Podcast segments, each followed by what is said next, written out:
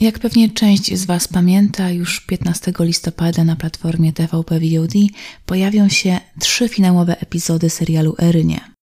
Serial został nakręcony na podstawie książek Marka Krajewskiego i opowiada o wywodzącym się z Lwowa komisarzu Popielskim, który stara się rozwikłać sprawy na pozór nierozwiązywalne. Wszyscy fani zbrodni, zwłaszcza tych międzywojennych, powinni się z nim zapoznać. Serial w kapitalny sposób przenosi nas wizualnie do tych odległych czasów, o których no ja niestety jestem w stanie jedynie opowiedzieć Wam słownie. Doskonale pokazuje również panujące w społeczeństwie standardy oraz relacje międzyludzkie, a przypominam, że naprawdę sporo się w tej kwestii zmieniło na przestrzeni lat. To, co dziś jest normą, jeszcze 100 lat temu było dość sporą ekstrawagancją lub nawet nietaktem. A dzisiaj będzie właśnie o takiej historii.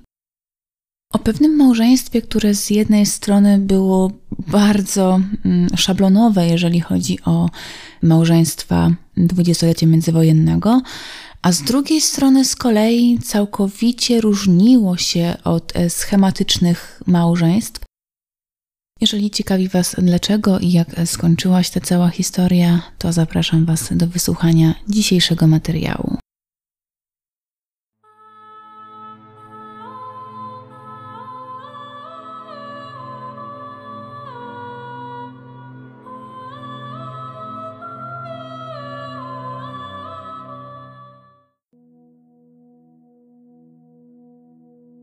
Grudzień 1931 roku.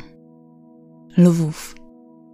Choć zima powoli rozgaszczała się na polskich terenach, w powietrzu czuć było ciepłe wiatry nadchodzące z zachodu. Padający śnieg szybko topił się pod nogami przechodniów.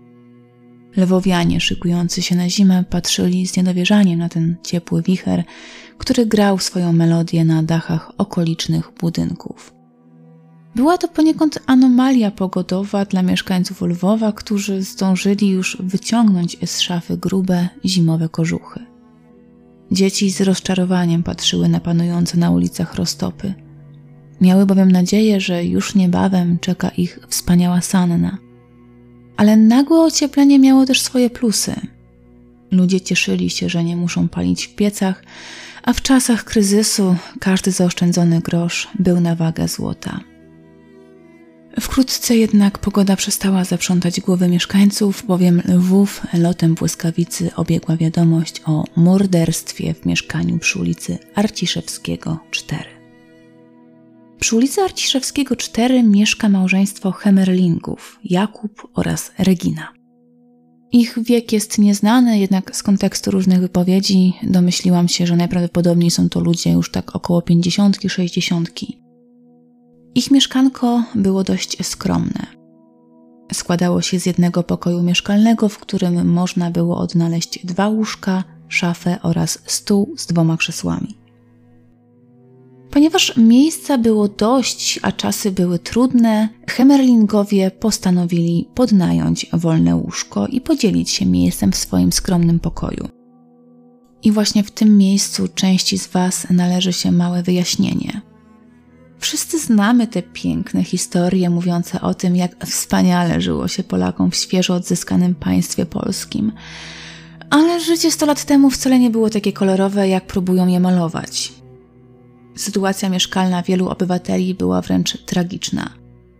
Najciężej żyło się w wielkich miastach, gdzie co prawda pracy było bardzo dużo, jednak miejsc do spania dosłownie jak na lekarstwo. W Warszawie zdarzało się nawet, że łóżko było podnajmowane nie jednej osobie i nie, tak można powiedzieć, na pełen etat, a na godziny. I teraz o co chodzi i jak to funkcjonowało? Ano chodziło o to, że osoba wynajmująca dane łóżko nie wynajmowała go tylko dla siebie, a jedynie płaciła za e, kilka godzin spania. Na przykład łóżko było do jego dyspozycji od godziny 6 rano do godziny 14 po południu, bo od 14 do godziny powiedzmy 18 łóżko wynajmował już ktoś inny. Wiem, że dla części z Was może to brzmieć jak abstrakcja, jednak pamiętajmy, że to były naprawdę zupełnie inne czasy. Co prawda, pewnie moi stali słuchacze zapewne zdają sobie z tego sprawę, nie raz i nie dwa poruszałam już te kwestie, no ale być może słucha mnie teraz jakiś zbłąkany wędrowiec, który nie do końca zdaje sobie sprawę z realiów panujących w dwudziestoleciu międzywojennym, dlatego też postanowiłam wytłumaczyć Wam te kwestie. Podnajmowanie łóżka i współdzielenie pokoju nie było więc czymś takim wyjątkowo dziwnym.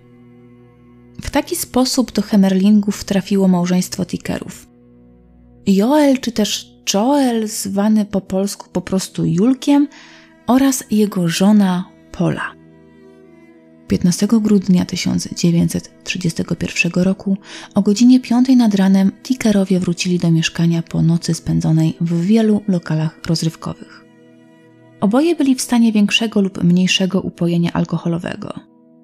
Już w progu słychać było śmiech ubawionej małżonki Tickera. Hemmerling wpuścił Tickerów do mieszkania, po czym wrócił do łóżka. Julek oraz Pola rozebrali się i również skierowali do pokoju. Zanim para położyła się spać, Ticker zdążył jeszcze poprosić Reginę Hemmerling, aby ta zgasiła lampę i obudziła go jutro rano do pracy. Tej nocy jednak już nikt nie zdołał zasnąć. Dosłownie po kilku minutach głośny huk postawił Hemmerlingów na nogi. Jakub, nie wiedząc co się dzieje, próbował w ciemności wytężyć swój wzrok. Kiedy jego żona przytomnie zapaliła lampę, zobaczyła jak Ticker klęczy przy swoim łóżku. Na pościeli leżała Pola, a z jej skroni ściekała stróżka krwi. Hemmerling zauważył, że Ticker trzyma w dłoniach rewolwer. Po chwili broń wypada mu z ręki, a mężczyzna zaczyna spazmatycznie płakać. Krzyczy przez łzy. Ja nic w tym nie winien. Pola moja. Pola, co ja zrobiłem? Do zaspanych Hemerlingów powoli docierało, że przed momentem w ich mieszkaniu doszło do tragedii małżeńskiej. Pola Tickerowa leżała bez tchu na łóżku. Nie dawała żadnych oznak życia. W pewnej chwili Ticker sięgnął po rewolwer, który leżał na podłodze i począł znów nabijać broń. Wycelował w swoją skroń, jednak rewolwer się zaciął. Hemerlingowi udało się wtedy doskoczyć do mężczyzny i sprawnym ruchem odebrać mu rewolwer. Wywołał tym jeszcze większą rozpacz u swojego sublokatora. Jakub Hemerling, pewny, że kryzys został już zażegnany, zostawił Tickera pod opieką Reginy, a sam opuścił mieszkanie, aby zawiadomić odpowiednie służby o dramacie, jaki przed chwilą rozegrał się w jego mieszkaniu. Miał bowiem nadzieję, że medycy zdołają jeszcze pomóc rannej kobiecie, choć zapewne zdawał sobie już sprawę, że szanse na to są niemal równe zeru. Mężczyzna szybko pobiegł do pobliskiej piekarni Gabla przy ulicy Źródlanej. Wiedział, że właśnie tam znajduje się telefon, z którego będzie mógł zatelefonować na drugi komisariat Policji Państwowej w Lwowie. Tymczasem Hemerlingowa drżącym głosem zapytała Tickera – co pan zrobił? Ten jednak albo zdawał się jej nie słyszeć, albo też postanowił zignorować.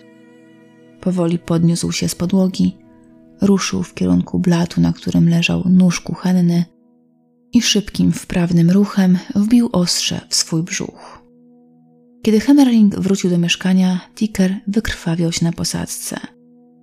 W tym miejscu nasza historia napotyka na rozwidlenie, bowiem są dwie wersje wydarzeń.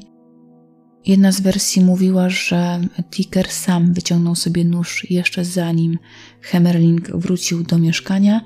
Druga z kolei twierdziła, że to Jakub szybko wyciągnął nóż z ciała rannego mężczyzny.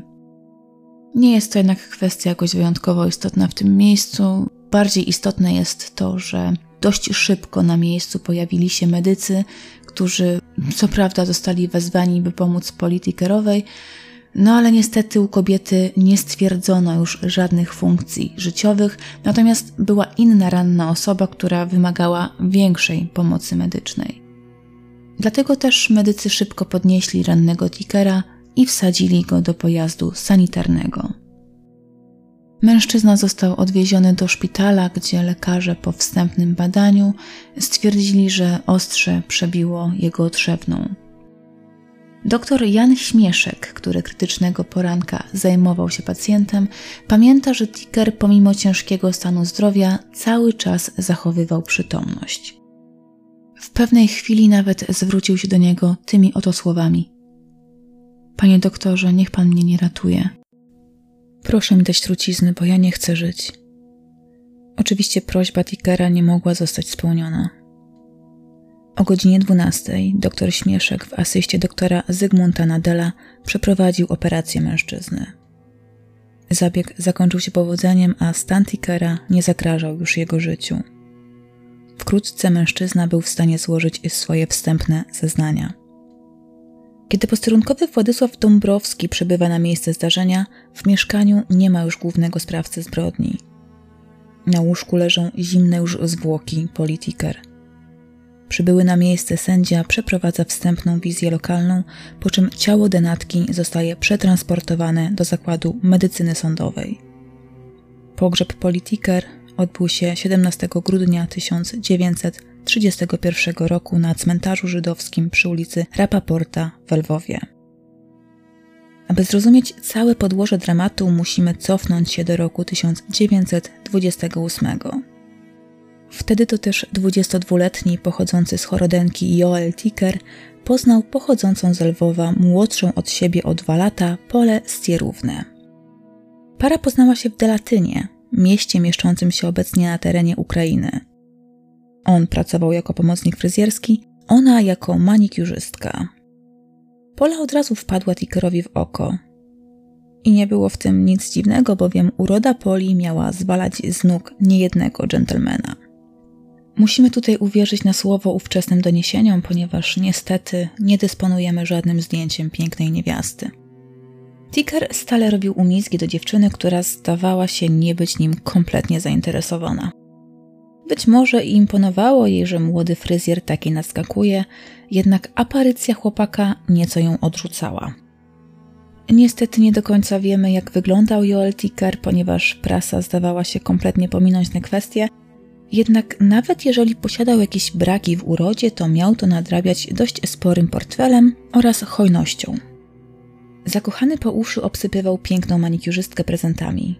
A podarki były nie byle jakie, ponieważ panna Pola miała na przykład otrzymać od Tickera sygnet oraz pokaźną ilość pierścionków. Stierówna nadal nie była jednak przekonana co do swojego adoratora. Uważała, że ten skryty, cichy i mało urodziwy mężczyzna jest jej całkowitym przeciwieństwem. Ona była żywa, wesoła, lubiła się bawić. Często była bywalczynią salonów tanecznych, a i alkoholu podobno sobie nie odmawiała. Poza tym, kiedy poznała Tickera, jej serce było już zajęte. Pola spotykała się bowiem z pewnym lwowskim inżynierem, niejakim Hawryjką.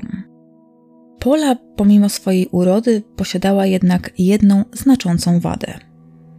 Wywodziła się z bardzo skromnej, by wręcz nie powiedzieć, że ubogiej rodziny. Dlatego też matka dziewczyny, widząc prezenty, jakimi obsypywana jest jej córka, uważała Tickera za świetnego kandydata na męża. Kiedy więc Ticker pojawił się w Lwowie i poprosił stierową o rękę jej córki, ta wyraziła aprobatę. Nieco mniej zadowolona była sama Pola, która jasno i wyraźnie dawała do zrozumienia matce, że nie widzi swojej przyszłości u boku młodego fryzjera. Stierowa jednak przekonywała swoją córkę do ożenku, twierdziła, że u boku Tickera Pola będzie miała jak w bajce. Przecież już na pierwszy rzut oka było widać, że Ticker raczej nie będzie żałował pieniędzy na jej wygody, skoro już teraz obsypuje ją tak drogocennymi przedmiotami. A przecież Pola nie może całe życie klepać biedy. Powinna wyjechać, poznać trochę świata i poczuć się jak królowa życia. Ostatecznie argumenty matki przekonały manikiurzystkę. Pola przyjęła oświadczyny. W międzyczasie drogi pary nieco się rozeszły. Ticker wyjechał na posadę do Gdańska, natomiast Pola znalazła pracę w Stanisławowie. Narzeczeństwo nadal było jednak utrzymywane. Ticker pisał do swojej ukochanej listy, a że chciał, aby jego narzeczona żyła na dobrym poziomie, to do koperty, prócz kartki papieru, wkładał banknoty o różnych nominałach. Pola, chociaż oczywiście ucieszona z napływającej gotówki, przyjmowała starania Tickera dość zimno. Wkrótce życzliwi donieśli młodemu fryzjerowi, że jego przyszła żona nie prowadzi się najlepiej. Zamiast szykować się do ślubu, bawić na dancingach w towarzystwie wspomnianego wcześniej inżyniera Hawryjki. Na wspomnienie swojego narzeczonego miała reagować śmiechem i jawną drwiną. Ticker, choć zwykle opanowany, powoli miał dość zniewag, jakimi raczyła go urodziwa narzeczona. Wiedziony urazą zaprzestał wysyłania pieniędzy, a nawet nakazał Poli, by ta zwróciła sygnet, który jej ofiarował. Nie wiadomo do końca, jak na tę wiadomość zareagowała Stierówna, ale można przypuszczać, że pomimo swojej niechęci do Tickera, zachwycona nie była. Dziewczyna w odpowiedzi nakazała Tickerowi, by ten wrócił do Lwowa i się z nią ożenił. Mężczyzna posłusznie spakował swoje walizki i wrócił do narzeczonej. Ale na miejscu wcale nie było lepiej. Ticker co i róż napotykał na kpiące uśmieszki. W końcu, nie wytrzymawszy, zapytał o co chodzi. Tak też dowiedział się, że Pola jawnie przyprawiała mu rogi podczas jego nieobecności w Lwowie. Skonfrontowana dziewczyna jednak wszystkiemu zaprzeczyła. Pomimo tych wszystkich czerwonych flag, Ticker nadal chciał poślubić Estierównę. Ale o dziwo, chociaż to ona nakazała Tickerowi powrót do Lwowa celem poślubienia jej, Pola tak jakby nagle zmieniła zdanie. Stwierdziła, że nie chce wychodzić za mąż, ponieważ kocha inżyniera Hawryjkę. Jej narzeczony, widocznie mając powoli dość chwiejności stierówny, zrozumiał jej decyzję. Ale to oczywiście nie oznaczało, że miał fundować jej luksusowe życie. Nakazał więc dziewczynie zwrot wszystkich pierścionków, jakie otrzymała w trakcie trwania ich znajomości. Najwidoczniej ten argument ostatecznie przekonał Pole do orzenku, gdyż w lutym 1930 roku para ostatecznie zawiera małżeństwo. Co ciekawe, rzeczony Hawryjko był obecny na uroczystości zaślubin, a tuż po złożeniu przysięgi Pola, niewzruszona, zamiast wyjść pod rękę ze swoim ślubnym, chwyciła inżyniera Hawryjkę i to właśnie z nim udała się na przyjęcie poślubne. Po zaślubinach Tickerowie wyjeżdżają do Rumunii, gdzie oboje znajdują zatrudnienie. Ale nawet tutaj temperament Poli dał o sobie znać. Dziewczyna szybko zawiera znajomość z pewnym oficerem, a po kilku tygodniach do uszu Tickera dochodzi informacja, że od dłuższego czasu romansuje z jego kolegą z zakładu. Nawet dla tak spokojnego i wyrozumiałego człowieka jak Ticker było to już zbyt dużo. Julek przywozi żonę z powrotem do Lwowa, a do pracy wraca sam. Ticker wciąż pisze listy do żony, jednak nie otrzymuje na nie żadnej odpowiedzi. I tutaj pojawiają się dwie możliwe wersje wydarzeń. Jedna z nich mówiła, że Tickerowi jako obywatelowi polskiemu nie przedłużono pozwolenia na pracę, dlatego też mężczyzna był zmuszony powrócić do ojczyzny. Inna wersja z kolei mówiła o tym, że po kilku miesiącach milczenia ze strony Poli, zaniepokojony Ticker porzuca pracę i wraca do Lwowa. Szybko odnajduje zakład fryzjerski, w którym zatrudniła się jego małżonka. Ta jednak, na widok Tickera, zachowuje pokerowy wyraz twarzy. Stwierdza, że jest zbyt zajęta pracą i nie ma teraz dla niego czasu. Prosi, by mąż przyszedł do niej wieczorem, tuż przed zamknięciem zakładu. Wtedy też porozmawiają. Ticker spełnia prośbę żony, po czym oboje udają się do mieszkania przy ulicy Kopernika. Tam też właśnie Pola podnajęła pokój. W tym wynajętym przez nią pokoju spał nieznany Tickerowi mężczyzna, który po przebudzeniu zaczął rozmawiać z Tickerową. Kobieta chętnie wdała się w dyskusję ze swoim, jak Ticker sądził, współlokatorem, jednocześnie swojego męża nie zaszczycając ani jednym słowem. Julek niemal od razu po powrocie do kraju zatrudnia się w zakładzie fryzjerskim Krepsa. Pola za to co chwilę zmienia miejsce pracy, nigdzie nie zagrzewa długo miejsca, jak Ticker nawet później zezna, nie dotrzymywała nawet 14-dniowego okresu wypowiedzenia. Pożycie małżonków stało się istną udręką. Ticker, nie mogąc znieść wszystkich zniewag, na jakie wystawia go ukochana kobieta, postanowił, że odbierze sobie życie poprzez zażycie trucizny. W tym miejscu chciałam zaznaczyć, iż informacja ta nie jest do końca potwierdzona. Jedyni świadkowie posiadający jakąkolwiek wiedzę w tym temacie wiedzieli o wydarzeniu jedynie z ust samego Tickera. Osobiście nikt nie widział, by mężczyzna zażywał jakiekolwiek środki trujące. No, poza Polą, która miała wtedy towarzyszyć mężowi, no ale z wiadomych względów niestety kobieta nie była w stanie już tego potwierdzić. Oczywiście Ticker zostaje odratowany. Ostatecznie mężczyzna godzi się z faktem, iż piękna Pola raczej nigdy nie odwzajemni jego uczuć. Mężczyzna składa pozew rozwodowy. Ale i tutaj Pola miała wyczuć idealną okazję do tego, by choć odrobinę wzbogacić się na odchodne. Zagroziła swojemu jeszcze małżonkowi, że nie zgodzi się na rozwód, no chyba, że w zamian za podpisanie dokumentów rozwodowych Ticker zapłaci jej kwotę 500 dolarów. Widząc opór z jego strony, zeszła z ceny i zarzuciła promocyjną cenę 100 dolarów. Ticker jednak nie do końca wiedzieć dlaczego nie skusił się na tę intratną propozycję, wobec czego Pola ratuje się jak może i prosi jedynie o funt winogron. Nie wiadomo, czy Ticker spełnił tę ostatnią zachciankę urodziwej manikiurzystki, czy też Pola musiała obejść się smakiem, natomiast oficjalnie rozwiązanie małżeństwa staje się faktem. Dziewczyna, która w końcu odzyskała wolność, ucieka w ramiona ukochanego inżyniera. Razem wyjeżdżają do Jaremcza, gdzie kobieta rozpoczyna pracę jako manikiurzystka w jednym z tamtejszych zakładów. Ale i Ticker zdaje się nie marnować czasu. Choć jego pierwsze małżeństwo raczej nie należało do udanych, to mężczyzna nie traci nadziei na założenie rodziny. W niedługim czasie poznaje niejaką Betkę Gabel, czy też Gable – Niewiele wiadomo na temat nowej miłości Tickera, jednak dzienniki donosiły, iż najprawdopodobniej pracowała jako tancerka.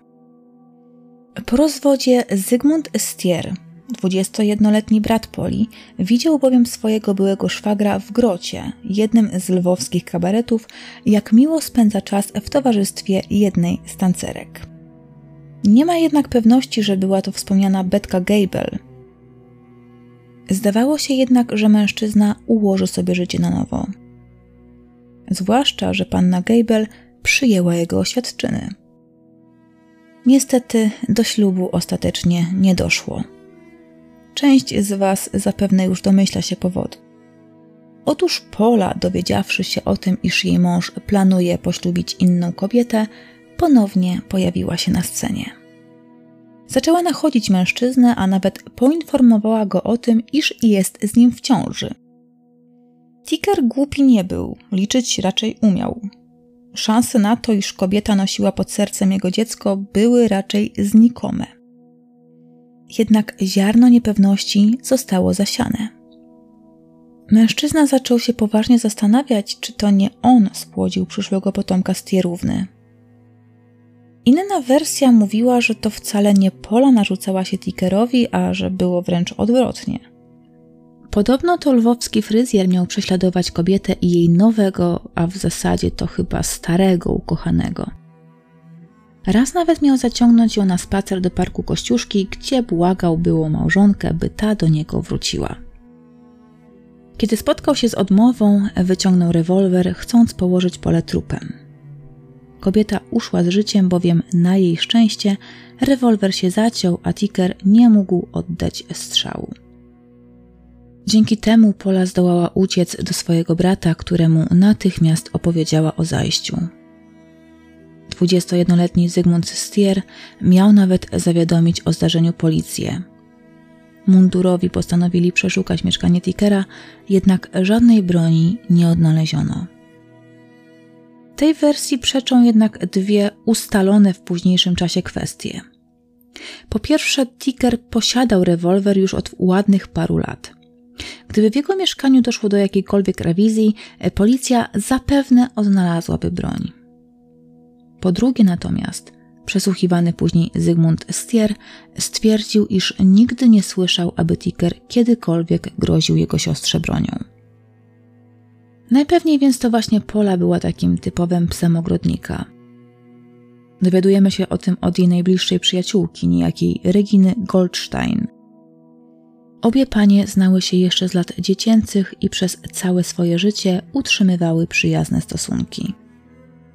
Pola miała zwierzyć się Reginie, że chciała ponownie poślubić Tickera, ale tylko po to, by zrobić na złość jego nowej narzeczonej. I w końcu dopięła swego. Ze wspomnianej ciąży nic jednak nie zostało.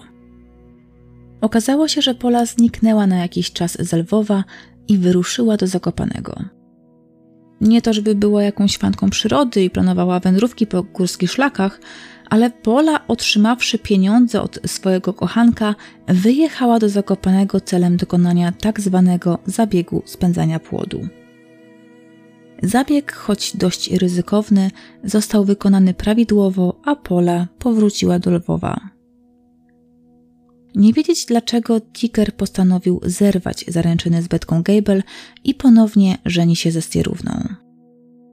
Para początkowo mieszka u matki dziewczyny, jednak z czasem zaczyna im przeszkadzać ścisk w mieszkaniu. Tak też trafiają do mieszkania przy ulicy Arciszewskiego 4, gdzie wynajmują łóżko u państwa Hemerlingów. Początkowo gospodarze nie zauważają żadnych nieprawidłowości w funkcjonowaniu małżeństwa Tickerów. Ten stan rzeczy jednak szybko się zmienia. On, ewidentnie zakochany w niej po uszy, pracował w zakładzie fryzjerskim. Ona stale zmieniała miejsce zatrudnienia, flirtowała z obcymi mężczyznami i jawnie kpiła sobie z męża. Choć Dicker dwoił się i troił, Pola nie ukrywała, że gardzi swoim ślubnym. A w tym miejscu trzeba zaznaczyć, że Tickerowa źle ze swoim mężem nie miała. Mężczyzna wykonywał większość domowych obowiązków, czyli na przykład prał ubrania, cerował pończochy żony i przygotowywał posiłki. A przypominam, że jeszcze 100 lat temu panował niemal całkowity patriarchat, a role społeczne były odgórnie przepisane. Mężczyzna był tym, który zarabiał na dom, a kobieta była tą, która się o ten dom troszczyła. Ale to oczywiście też nie było tak, że Ticker był tak totalnie krystaliczny, ponieważ część świadków donosiła, iż podobno zdarzało mu się kilkakrotnie podnieść rękę na żonę. Dodatkowo badanie lekarskie ustaliło, że Ticker był chory wenerycznie.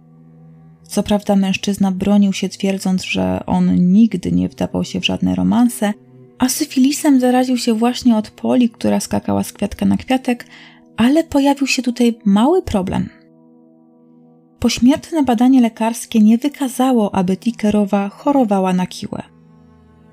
Szanse wyleczenia syfilisu w dwudziestoleciu międzywojennym były raczej niewielkie, zwłaszcza jeżeli się go nie leczyło, a sam Ticker stwierdził, że właśnie Pola nie leczyła się ze swojej przypadłości.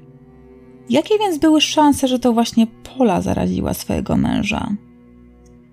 Czy biegły wykonujący autopsję mógł nie zauważyć tego, że denatka cierpiała za życia na chorobę weneryczną? Czy Tickerowach była chora, czy też nie, to jej zachowanie pozostawiało jednak wiele do życzenia. Kobieta wędrowała z jednego zakładu fryzjerskiego do drugiego, zawsze zostawiając zresztą po sobie niesmak. Tickerowa bowiem miała opinię kiepskiej pracownicy. Bywalcy salonów wiecznie uskarżali się na pole, która miała palić włosy klientom, gdyż była zbyt zaaferowana flirtowaniem z męską częścią klienteli. Raz nawet, kiedy pracowała w zakładzie przy ulicy Skarbkowskiej 4, miała zostać przyłapana w zamkniętym pomieszczeniu z pewnym młodzieńcem. Nie wiadomo, co ta dwójka tam robiła, ale w karty raczej nie grała, zwłaszcza, że światło w pomieszczeniu było zgaszone. Ticker, no któż by się spodziewał, zaczął podejrzewać, że jego małżonka go zdradza. Zwłaszcza, że paru stałych klientów zakładu zaczęło zapraszać pole na sałatki śledziowe do pobliskiej restauracji. Wiecie, teraz się raczej chadza na sushi, ale wtedy furorę robił śledzik. W sumie zresztą i to ryba, i to ryba, tak więc za wiele się w tej kwestii nie zmieniło. Ale żeby nie odbierać do końca poli dobrego wychowania, to też trzeba przyznać, że czasem na te śledziki zabierała też swojego męża. Ticker raczej nie był tymi eskapadami zachwycony, ponieważ, jak później przyznał, zawsze towarzystwo upijało go niemal do nieprzytomności. Zresztą nie inaczej było tej krytycznej nocy, kiedy doszło do tragedii. Ticker tłumaczył, że 14 grudnia odebrał swoją żonę z pracy. Pola, która lubiła rozrywki, wyciągnęła swojego męża na sałatkę do lokalu o uroczej nazwie Posiłek. Podczas posiłku w posiłku do stolika tikerów dosiadł się Zygmunt Krampel, który zaczął fundować towarzystwu alkohol. Wraz z Krampelem pojawił się również Szloma Hersches, obecny szef Politiker oraz niejaki Jakub Stark, współwłaściciel jednej z lwowskich piekarni. Towarzystwo po wychyleniu kilku głębszych zdecydowało się na zmianę lokalu. Co prawda Ticker nieco opanował, jednak nie miał zbyt wiele do gadania, ponieważ pozostała trójka panów zaciągnęła go na dancing do klubu Elite. Tam też wypito dwie ćwierć litrówki koniaku. Według świadków to właśnie Pola była tą, która piła najwięcej. Nieskrępowanie tańczyła z mężem, z krępelem oraz z nieznajomymi sobie mężczyznami. Według relacji Hershesa w trakcie tańca była dzika i rzucała się na wszystkie strony. O dziwo, choć to właśnie Pola była tą, która wlewała w siebie największą ilość alkoholu, to trzymała się lepiej od swojego męża, który ewidentnie był w stanie upojenia alkoholowego. Na koniec cała piątka skończyła w kawiarni Mirage. To właśnie tam zaczyna się najgorsza część dramatu. Pola usiadła między Krampelem a Starkiem. Przynajmniej początkowo, gdyż już po chwili siedziała na kolanach Jakuba Starka. Para zaczęła się całować na oczach męża kobiety. Jak opowiadał później Stark, Pola rzuciła mi się na szyję, całowała mnie. Powiedziała na głos tak, że wszyscy kolnerzy słyszeli. Chcę się bawić z każdym, bo mój mąż nie potrafi się bawić. Inni z kolei donosili, iż Pola całując Starka cynicznie spoglądała na Tikera, rzucając mimochodem w eter niech mój mąż widzi, przez kogo cierpi. Całe towarzystwo bawiło się przednie. No, może oprócz Tikera, który nerwowo podkreślał, że chce wracać do domu. Około godziny 2.30 grupa opuszcza kawiarnię.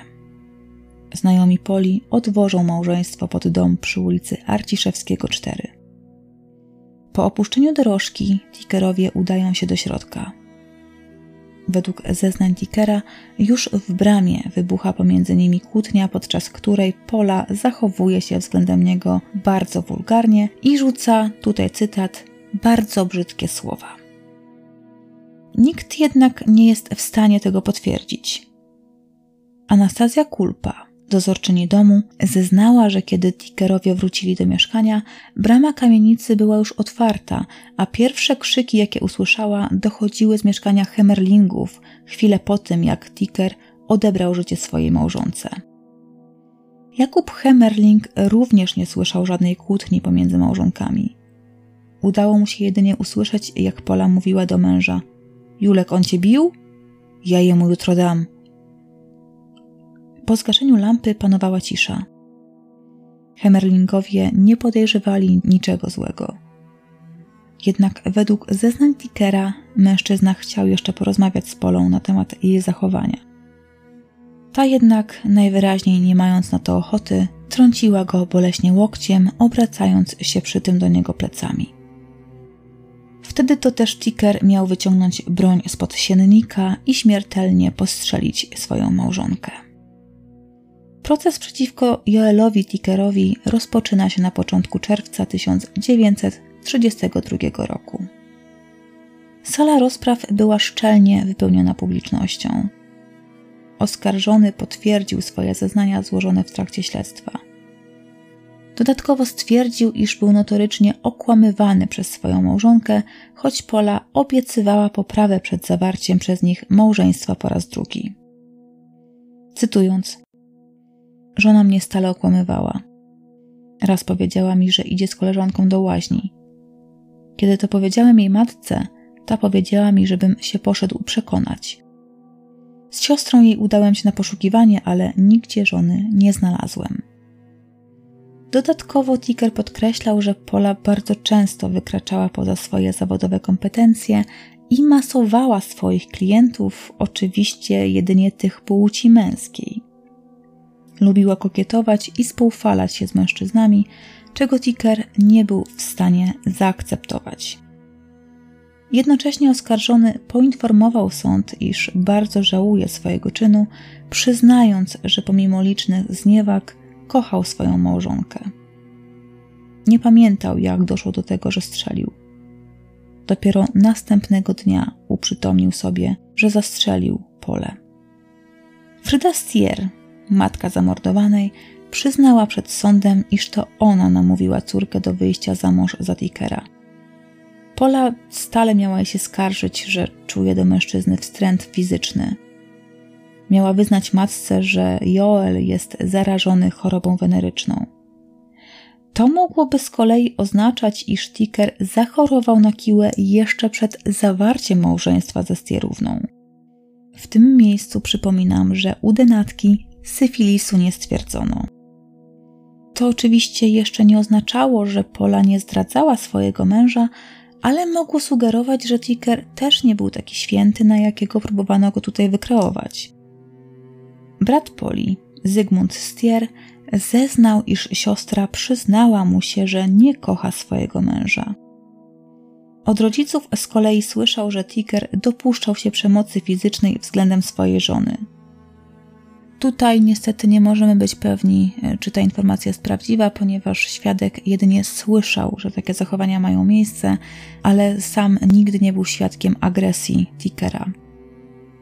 Sala rozpraw pełna jest dramaturgii nie tylko ze względu na dość rozpustne życie zamordowanej. Dwudziestoletnia manikiurzystka Regina Goldstein na chwilę przed złożeniem swoich zeznań zostaje spoliczkowana przez Frydę Stier. Matka tenatki zarzuca bowiem przyjaciółce swojej córki, iż to właśnie ona doprowadziła do niemoralnego prowadzenia się Poli. Dziewczyna, żywo poruszona atakiem, którego w żadnym stopniu się nie spodziewała, zemdlała w trakcie składania przysięgi. Co ciekawe, na ratunek pospieszył jej między innymi oskarżony Ticker. Goldsteinówna po odzyskaniu pełni sił przystąpiła do złożenia zeznań. Regina przyznała przed sądem, iż Pola lubiła się bawić i kokietować nieznanych sobie mężczyzn. Również i ona stwierdziła, że fizyczność Tickera odpychała pole. Ich małżeństwo od samego początku nie należało do udanych. Jak zeznała Goldsteinówna, niemożliwość swego zgodnego pożycia z mężem Pola tłumaczyła tem, że on nie chce zrozumieć jej skłonności do zabawy na dancingach. Zofia Bass, Emilia Frey, Jan Konieczny oraz Przytulski potwierdzają, iż denatka często widywana była w męskim towarzystwie i często wspominała, że czuje wstręt do swojego męża. Przytulski, mąż jednej z koleżanek Poli, zeznał również, iż podczas rozmowy z Tickerem ten, narzekawszy na niewierność swojej małżonki, odgrażał się, że w końcu nie wytrzyma i zabije ją oraz siebie. To zeznanie było dosyć ważne, ponieważ Ticker od samego początku twierdził, iż nigdy nie groził swojej żonie i nie miał zamiaru jej zabijać. Wiadomo, że podczas rozmowy z Przytulskim mógł się unieść jakąś emocją, ale może również pokazywać, że brał taką ewentualność pod uwagę. Jakub Herszes, szef denatki, scharakteryzował ją w następujący sposób. Była kobietą o bujnym i wesołym temperamencie. Każdy napotkany mężczyzna się jej podobał, o czym mi sama mówiła. Oskarżony skarżył się, że ona zawsze robiła mu na przekór. Chciała się bawić, a on wolał iść do domu. On był w niej zakochany, a ona mniej. Z gośćmi obchodziła się grzecznie. Wieczorami po pracy w posiłku zdradzała ochotę do picia i często czekała tam na męża. Mówiła mi nieraz, że chce się napić miodu czy wódki. Co do jej zachowania się, to u siebie niczego niewłaściwego nie zauważyłem, a tylko mówiono mi o niej ujemnie. Dość interesujące są zeznania Starka, który potwierdza przebieg krytycznej nocy. Jednocześnie zaznacza, iż nigdy nie nawiązał z Ickerową bliższych relacji, choć scharakteryzował ją jako kobietę śmiałą i rozpustną. Zarówno Hemerling, jak i jego żona Hemerlingowa przyznają przed sądem, iż Ticker był bardzo dobrym mężem, za to Pola... No cóż, medalu za najlepszą żonę by raczej nie zdobyła. Wiecznie wyśmiewała swojego męża. Hemerling twierdził nawet, że Ticker nie lubił gości przychodzących do zakładu, w którym pracowała jego żona. Często nawet namawiał Pole, by ta rzuciła pracę. Tutaj cytat. Nazywał ich najgorszymi wyrazami. Nie chciał, aby żona tam pracowała. Razu pewnego ona przyniosła swój płaszcz biały i powiedziała, że porzuciła pracę. Ticker bardzo się tym ucieszył. Rzucił się na pole i począł ją namiętnie całować. Ona wtedy odwróciła się od niego z ironicznym uśmiechem. To mnie oburzyło tak, że jej nagadałem głupstw. W ogóle często musiałem jej zwracać uwagę na niestosowne zachowywanie się jej wobec męża, który ją kochał i ubóstwiał. Prokurator Minasowicz podkreślał, iż choćby Tiger był czysty jak łza, a jego małżonka była jego przeciwieństwem, to żadnych problemów małżeńskich nie powinno się rozwiązywać za pomocą rewolweru. Prokurator nie twierdził, iż Tiger był złym mężem. Wręcz przeciwnie. Proces udowodnił, iż był człowiekiem szalenie zakochanym w swojej małżonce, który robił wszystko, by kobiecie nieba uchylić.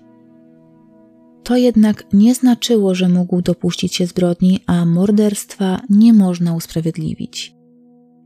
Dlatego też prokurator żądał wymierzenia sprawiedliwej kary. Obrońca Dickera, mecenas Leib Landau, opisał oskarżonego w samych superlatywach. Ten wspaniały mężczyzna trafił w szpony rozpustnej kobiety, która z jego życia uczyniła prawdziwą gehennę. Landau przypomniał przed sądem trzy inne głośne sprawy, w których dopuszczono się zbrodni morderstwa. Były one bliźniaczo podobne do historii Tickera, bowiem osoba cierpiąca w swoim związku katusze postanowiła dokonać zbrodni. Wtedy to też opinia publiczna stała murem za wszystkimi oskarżonymi. Różnica była jednak taka, że tamtych zbrodni dopuściły się kobiety – a dziś na ławie oskarżonych zasiadał mężczyzna. O sprawie Maćkówny, Rekszyńskiej oraz Koszyczkowej opowiadałam Wam już na swoim kanale jakiś czas temu, natomiast jeżeli chcielibyście sobie przypomnieć te sprawy lub usłyszeć o nich po raz pierwszy, to w komentarzu zamieszczę Wam odnośniki do każdego z tych materiałów. Prokurator podkreślał, iż jeżeli ludzie zobaczyli ofiary w Maćkównie, Rekszyńskiej oraz Koszyczkowej, to i tym razem powinni zobaczyć na ławie oskarżonych osobę pokrzywdzoną mężczyznę, który był wiecznie upokarzany i upodlany przez swoją małżonkę. Pola zdeptała jego godność niejednokrotnie, nie odczuwając przy tym żadnej skruchy. Ticker, jako osoba słaba i sponiewierana, w końcu nie wytrzymał. Nagromadzone w nim emocje w końcu wybuchły i doprowadziły do tragedii. Obrońca prosił o to, aby jego klient został uznany za winnego zabójstwa pod wpływem silnego afektu, wykluczającego karygodność czynu. Sędziowie przysięgli ośmioma głosami zaprzeczyli pytaniu w kierunku zbrodni skrytobójczego morderstwa, natomiast jedenastoma głosami zatwierdzono, iż Ticker dopuścił się zbrodni zabójstwa. Jednocześnie dziewięcioma głosami zatwierdzono, że oskarżony dopuścił się swojej zbrodni w stanie zaburzenia umysłu, wykluczając tym samym karygodność czynu. Oskarżony Ticker stawał się nie rozumieć znaczenia werdyktu. Dopiero w chwili, gdy przewodniczący ogłosił wyrok uniewinniający, do mężczyzny dotarło, że właśnie został oczyszczony z zarzutów. Uniewinniony mężczyzna chwiał się na nogach, na których nie był w stanie ustać. Jego wrażenia były tak silne, że mężczyzna płacząc niemal stracił przytomność. Do wychodzącego z sądu mężczyzny podszedł jego były pracodawca, pan Krebs. Ściskając dłoń Tikera, wypowiedział do niego te oto słowa. Panie Julku, proszę jutro o godzinie dziewiątej stawić się jak zwykle w pracy. Tickera odwieziono do zakładu karnego w Brygitkach, skąd zabrał swoje rzeczy. Godzinę później był już wolnym człowiekiem. Był to jeden z nielicznych przypadków, kiedy sąd postanowił uwolnić od kary mężczyznę oskarżonego o zabójstwo. Jedyna podobna sprawa, o jakiej sobie przypominam, to historia Jana Przyjemskiego.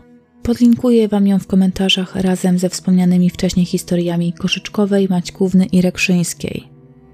Jestem bardzo ciekawa, co Wy sądzicie o dzisiejszym werdykcie. Czy był on słuszny? Czy są sytuacje, kiedy można usprawiedliwić morderstwo? Dziękuję Wam za wysłuchanie dzisiejszej historii. Mam wrażenie, że bardzo dobrze obrazowała ona zasady panujące w społeczeństwie w tamtych czasach, zasady oraz oczywiście relacje międzyludzkie. A jeżeli było Wam mało, to oczywiście zachęcam Was do obejrzenia serialu Erynie, o ile jeszcze tego nie zrobiliście. Już niedługo ma nastąpić premiera trzech ostatnich odcinków serialu. Myślę, że tam również bardzo dobrze widać te relacje międzyludzkie oraz relacje damsko-męskie. Ja żegnam się z Wami i mam nadzieję, że usłyszymy się niedługo. Trzymajcie się ciepło.